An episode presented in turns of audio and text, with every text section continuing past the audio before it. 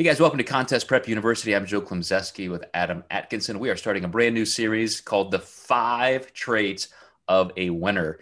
And the first one I want to cover, Adam, is what I think is foundational, because if you don't have ambition, then it's pretty tough to win at something. You gotta have some level of competitiveness, even if it's internal, wanting to be the best version of yourself, to really go through the grind of being your best. And I just got off the phone about 30 minutes ago with a brand new client who is a perfect example of this. He's a gym owner. He's always been into functional fitness, CrossFit, being, again, the best version of himself. And he's even run a marathon. He's got just a shit ton of muscle. This guy is huge, just born to be a bodybuilder. And yet, a little bit later in life, in his 30s, mid to upper 30s, he's decided, yeah, I think I want to do that next. That's kind of my bucket list thing. I want to see what it's like to actually go through the rigors of bodybuilding. One of his friends from college is a client of mine who I helped win his pro card last year. And then he even won a pro show last year. So he saw his friend do this. He's like, yeah, man, I want to see what that's like. And this whole phone call I had with him really revolved around, I want to learn that self-mastery. I want to know what it's like to do everything well. I want to learn how to pose well. I want to do this. And I felt this overwhelming sense of ambition. Like, this guy wants it for all the right reasons. It's not to win a title or not to win a trophy. It's like, I just want to crush this as a goal and learn it inside and out. So love to hear what you think about that as the foundational element of winning.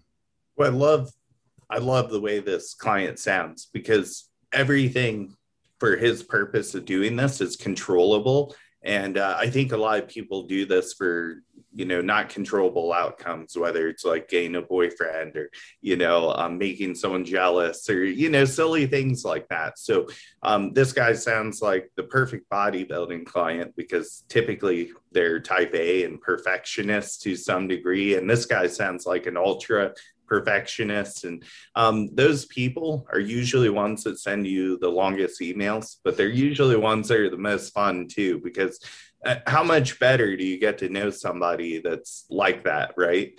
Mm.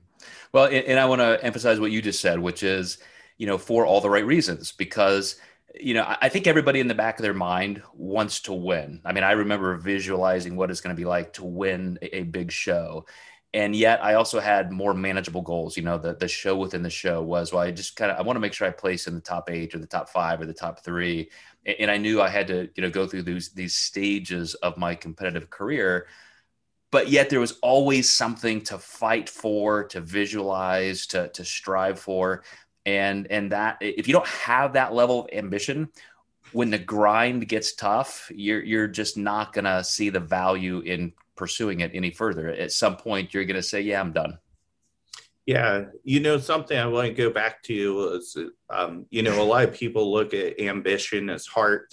And I actually hate that, because we take away what makes us uniquely us when we say athletes have heart. I think that athletes have a great mind, and managing all those little micro signals that, sometimes tell you to stop doing this process because it is hard, and anyone that does prep right is going to have that moment on the couch where they sit down and say, do I want to do this?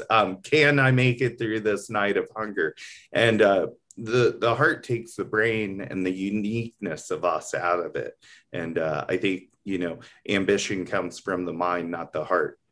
Well, not so ironically, that is the topic of episode 2. So you guys stay tuned. We'll see you next time in Contest Prep University. We'll go over the second trait of a winner, which is knowledge. We'll see you then.